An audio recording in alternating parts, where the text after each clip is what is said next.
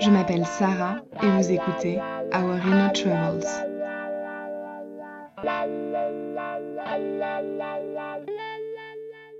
Aujourd'hui, on se retrouve pour parler d'un sujet qui me tient à cœur, euh, la dépression. C'est euh, une des maladies euh, qui tue le plus de personnes au monde.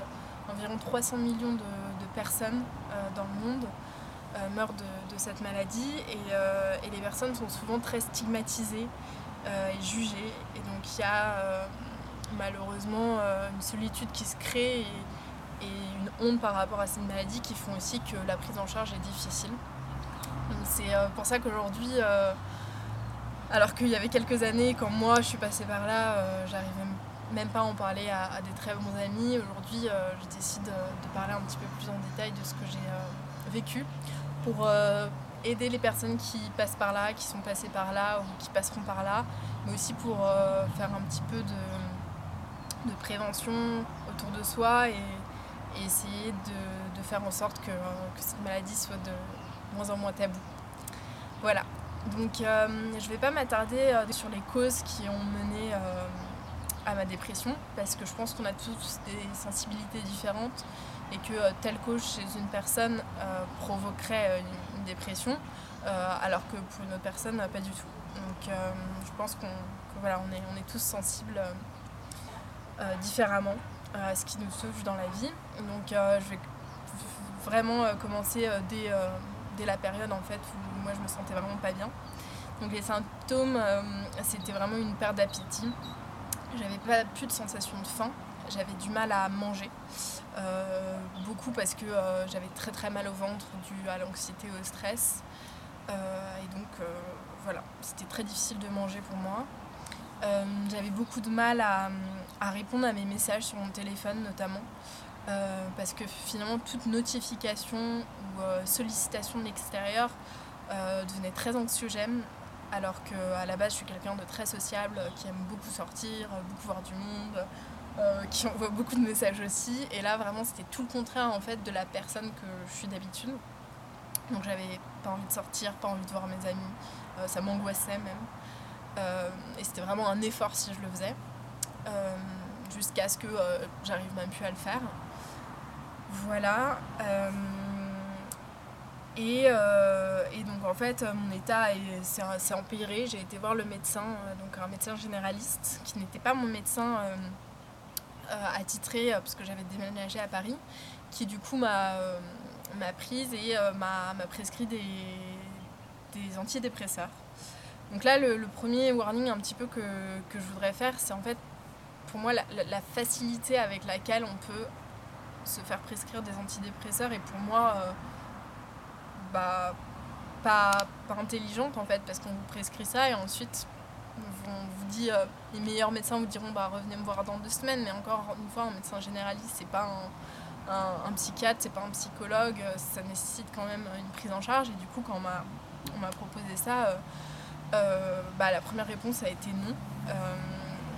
j'ai, pas voulu parce que d'une part, voilà, ça, engage une prise en charge. Euh, la raison principale, je pense, c'est que euh, en prenant des médicaments, accepte en fait d'être malade et d'avoir besoin d'aide.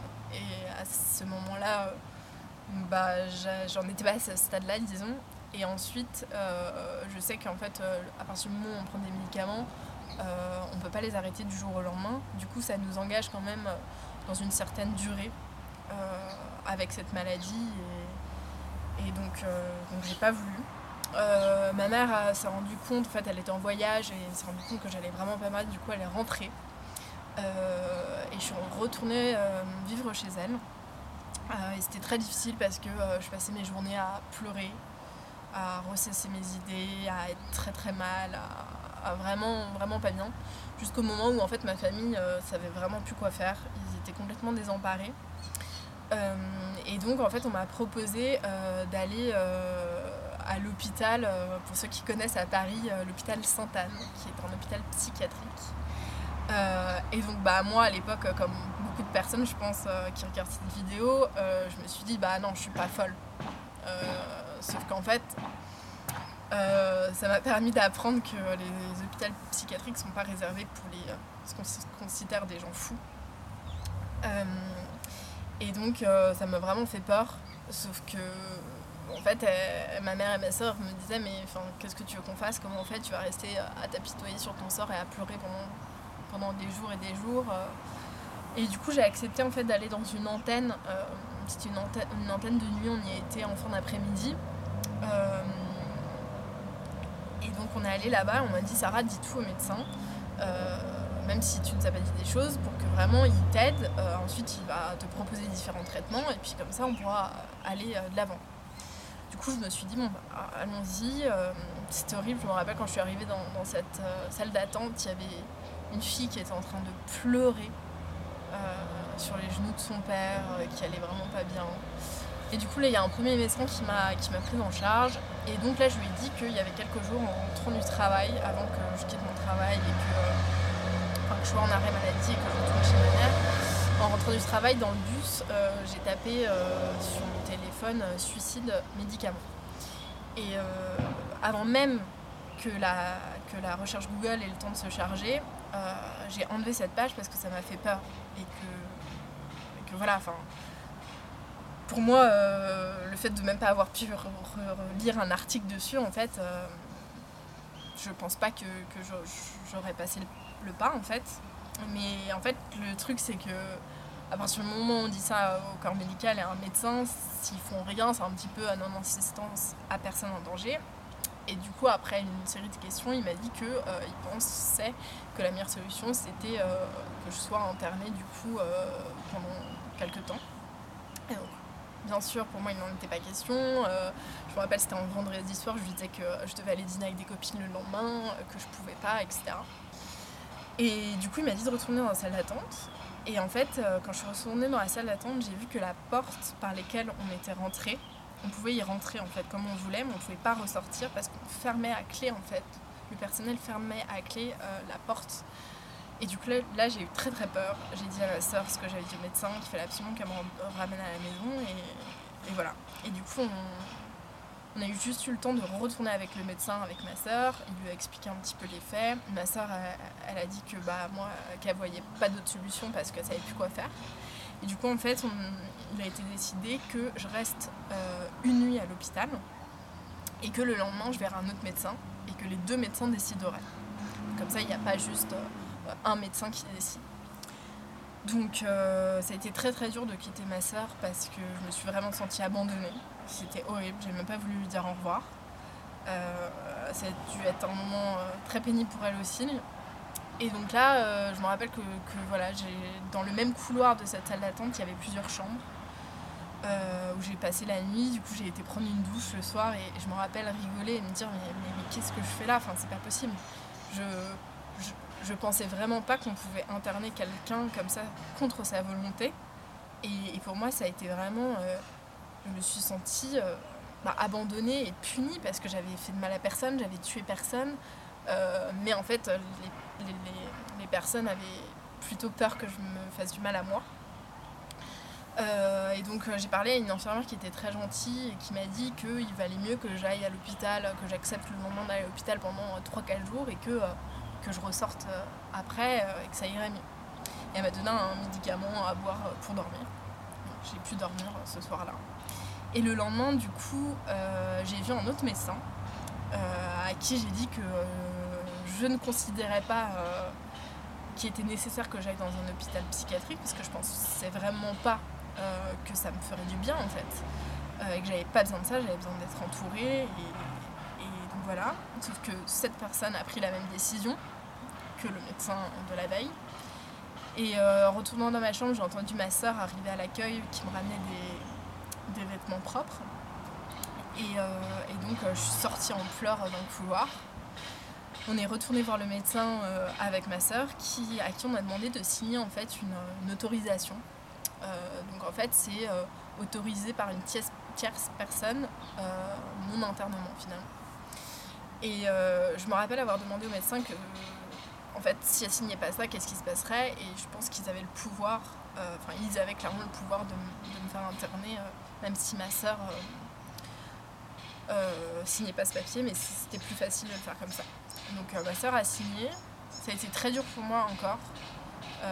J'en ai beaucoup voulu. Aujourd'hui, je lui ai pardonné parce que je pense qu'elle savait vraiment plus quoi faire et qu'elle voyait que ça comme solution. mais je considère toujours pas que c'était la bonne solution à, ce moment-là et pour des personnes comme moi. Euh, quoi qu'il en soit, ensuite je suis retournée dans ma chambre. Et là, en fait, il y a euh, cinq médecins en blouse blanche qui sont arrivés devant moi. Donc, euh, assez dur et assez terrifiant et traumatisant. dont un, interne qui a dit oui, tout à l'heure, je l'ai vu, elle a complètement pleuré quand sa sœur est arrivée à l'accueil. Mais j'ai envie de te dire, tu viens de passer la nuit dans une chambre d'hôpital, on t'a empêché de rentrer chez toi et t'es toute seule, qui ne pleurait pas. Donc euh, voilà. Et donc en fait, ils m'ont dit que j'allais être internée et ils ont euh, voulu que je boive euh, un médicament, un petit peu celui que j'avais eu la veille. j'ai pas voulu le boire, mais on m'a dit que, que j'étais un peu obligée. Et, du coup, en fait, j'ai demandé a posteriori à, mon psychiatre en fait s'il y avait eu des abus parce qu'en fait, j'ai bu ce médicament-là. J'ai dormi en fait c'était le matin que je l'ai pris, j'ai dormi euh, sur le lit. Je me rappelle me réveiller à moitié au bras du pompier qui m'emmenait dans l'ambulance euh, parce que j'arrivais pas à marcher, qui m'emmène à l'hôpital. Là, je parle encore à un énième médecin qui me pose des questions. Euh, je dois faire un, trousseau en fait, comme quand on est en colo, pour savoir combien de paires de chaussettes j'ai sur moi alors que j'étais complètement dans les vapes. J'ai dormi encore toute l'après-midi, toute la nuit, et je me suis réveillée le jour d'après, en fait, en plein après-midi. Donc j'avais vraiment eu l'impression d'être shootée, droguée, c'était encore traumatisant. Et en fait, on m'a dit que euh, bah, déjà, je pense qu'il y a des personnes qui sont violentes quand ils ne veulent pas être internés, qui peuvent être vraiment agressives. Et mon psychiatre m'a dit aussi que quand on est comme ça, dans un état euh, euh, d'épuisement psychologique et physique, quand on arrive à l'hôpital, en général, il nous donne ça pour qu'on ait un petit peu une sorte de parenthèse et reprendre un petit peu des forces. Mais voilà, ça a été très dur ça aussi. Et du coup, j'étais arrivée le week-end. Du coup, il m'avait en plus euh, amené euh, donc en fait dans une antenne euh, Sainte-Anne. Il y a l'hôpital principal, mais il y a plein d'antennes à Paris, des sortes de, cliniques. et donc, il m'avait mis au, au rez-de-chaussée ou au sous-sol, je sais plus. et en fait, chaque étage avait ses pathologies. Donc là, je me suis vraiment retrouvée avec des personnes qui étaient vraiment en pleine détresse, qui avaient, je pense, des maladies beaucoup plus graves que moi. Euh, parce que j'entendais des gens crier la nuit, j'avais peur de sortir de ma chambre. Quand j'allais euh, dans, la, dans la cantine pour euh, déjeuner, je regardais pas les gens, je mangeais comme ça parce que j'avais peur en fait. Enfin, j'avais peur de voir la détresse des, des autres personnes, les tocs qu'ils pouvaient avoir. Donc c'était très dur. Euh, comme c'était le week-end aussi, euh, j'avais pas le droit aux visites. Du coup, euh, ma mère, j'ai supplié en fait pour que je puisse au moins l'appeler. Parce que voilà, ça a été ça a été juste un appel en pleurs, ça a servi à pas grand chose et du coup j'ai attendu le lendemain, le lundi, pour qu'elle vienne me voir. Donc là ça a été un moment assez difficile parce que j'étais complètement en pleurs, elle était à côté de moi sur le lit, à essayer de me réconforter. C'est encore dur d'en parler euh, aujourd'hui, alors que ça fait deux ans bientôt. Et, euh, je pense que là, j'ai dit euh, la chose la, pire que j'ai pu dire, enfin la plus blessante que j'ai pu dire à quelqu'un.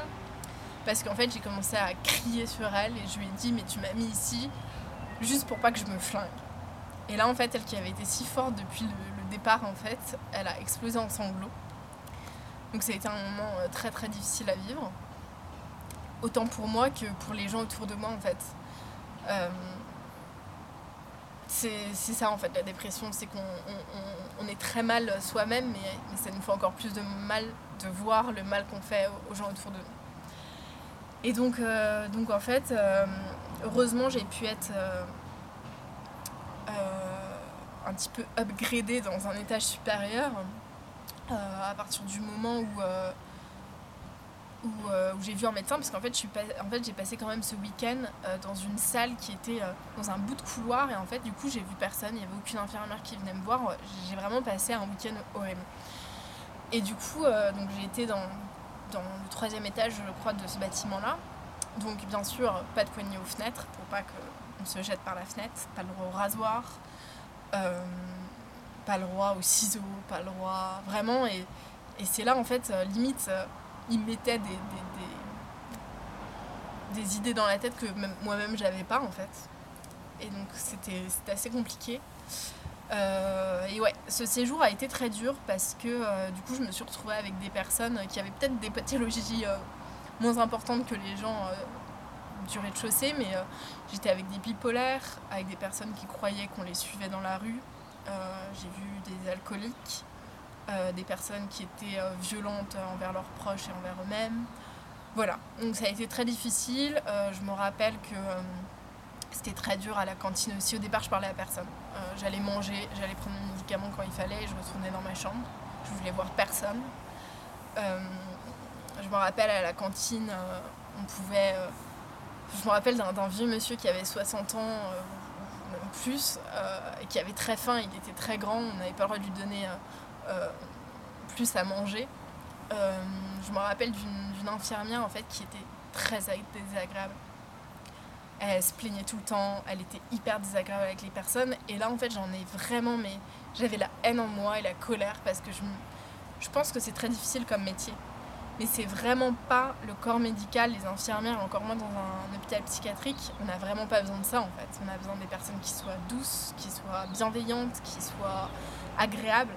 Et, franchement, euh, ouais, ça me fait mal au cœur euh, de voir qu'il y a des personnes qui sont traitées comme ça alors qu'elles ont vraiment besoin d'autre chose. Donc je peux comprendre que ce soit, dur, mais encore une fois, euh, changeons de, secteur, changeons de métier voilà, sinon je me rappelle aussi des nuits, des nuits en fait où on dormait. En fait, il y avait une petite lumière dans le mur en fait qui pouvait être allumée du couloir en fait. Et du coup, quelques fois par nuit en fait, ils passaient devant notre porte, ils allumaient cette lumière pour voir si on était bien dans nos lits. Et ça me réveillait à moitié et, ensuite ils éteignaient et, et, ils partaient. Donc ça c'était compliqué aussi. Euh, on avait du coup, on devait aller euh, voir les médecins euh, matin, midi et soir pour avoir nos médicaments qu'on devait prendre en, phase 2 pour, pour qu'ils s'assurent qu'on les prenne. Donc j'ai eu droit du coup à des somnifères pour dormir la nuit, à du Valium pour me détendre contre l'anxiété et du coup un antidépresseur. au départ j'ai pris du Séroplex et en fait j'ai changé quelques semaines après euh, parce que ça correspondait pas. J'avais des crampes partout, je me sentais mal, j'avais envie de vomir. Euh, j'avais vraiment la peau complètement desséchée, la bouche complètement desséchée. C'était euh, des effets secondaires très difficiles qu'on n'a pas besoin en plus de, tout ce qu'on vit quand on est en dépression. Donc voilà, pour cette période à l'hôpital, je suis restée trois semaines, ce qui est peu pour un séjour en hôpital psychiatrique, euh, car j'avais la chance en fait d'avoir euh, une famille et un environnement stable à côté.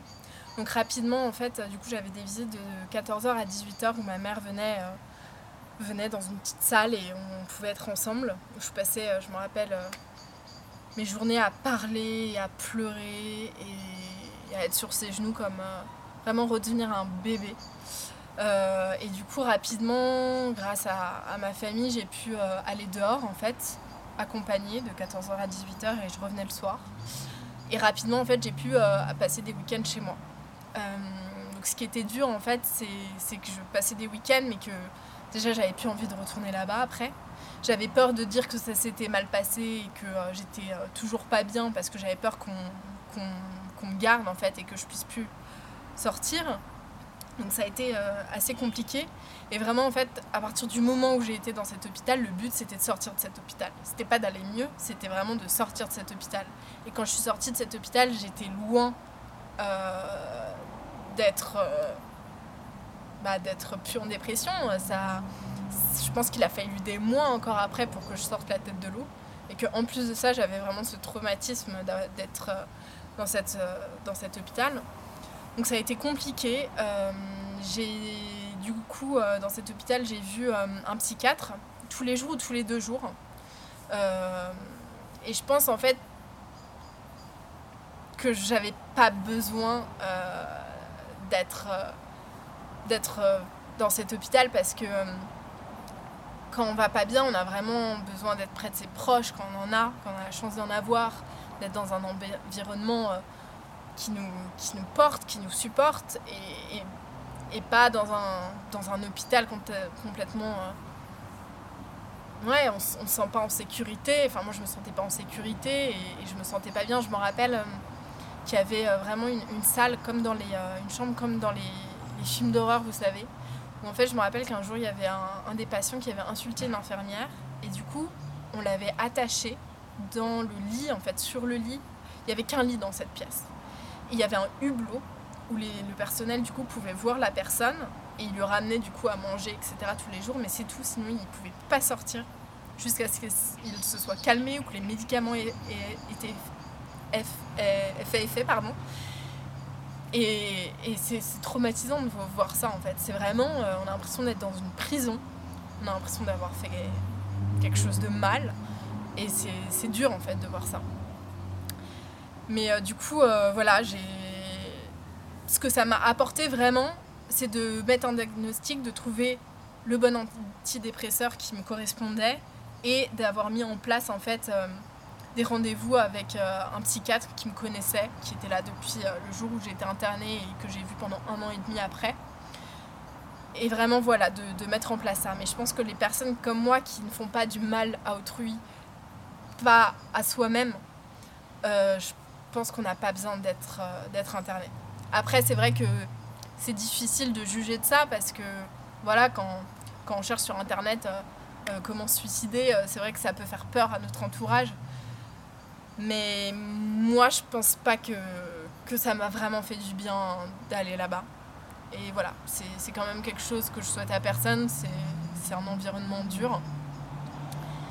Mais, mais voilà, je voulais faire cette petite vidéo en fait pour bah, pour que les gens sachent que, ça existe, euh, qu'il y a des personnes comme moi, même si vous ne me connaissez pas, euh, bah, voilà, complètement saines d'esprit, qui ne sont pas fous, qui peuvent euh, passer par là, que, ça ne doit pas être tabou. Et, voilà, enfin, combien de, de, fois en fait j'ai entendu cette blague, bah, on va t'emmener à Sainte-Anne, etc. en fait, et que les gens ne savaient même pas que j'avais été là-bas. Mais c'est dur à entendre en fait pour des personnes, des personnes voilà, qui ont qui ont des maladies comme la dépression ou, d'autres. Et, euh, et j'espère qu'en fait, euh, petit à petit, les personnes euh, qui ont cette maladie voilà, pourront en parler en fait sans être stigmatisées ou jugées. et on en a vraiment besoin en fait dans cette société.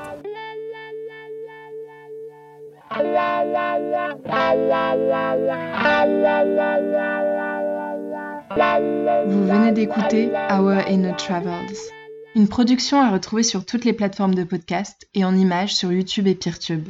Si ce podcast vous a apporté quelque chose, à vous de faire votre part en le partageant à nouveau pour en faire bénéficier le plus grand nombre. Vous pouvez aussi vous abonner et laisser votre avis pour qu'une connexion se fasse au-delà de nos téléphones entre vous et moi. Merci et à bientôt dans Our Inner Travels.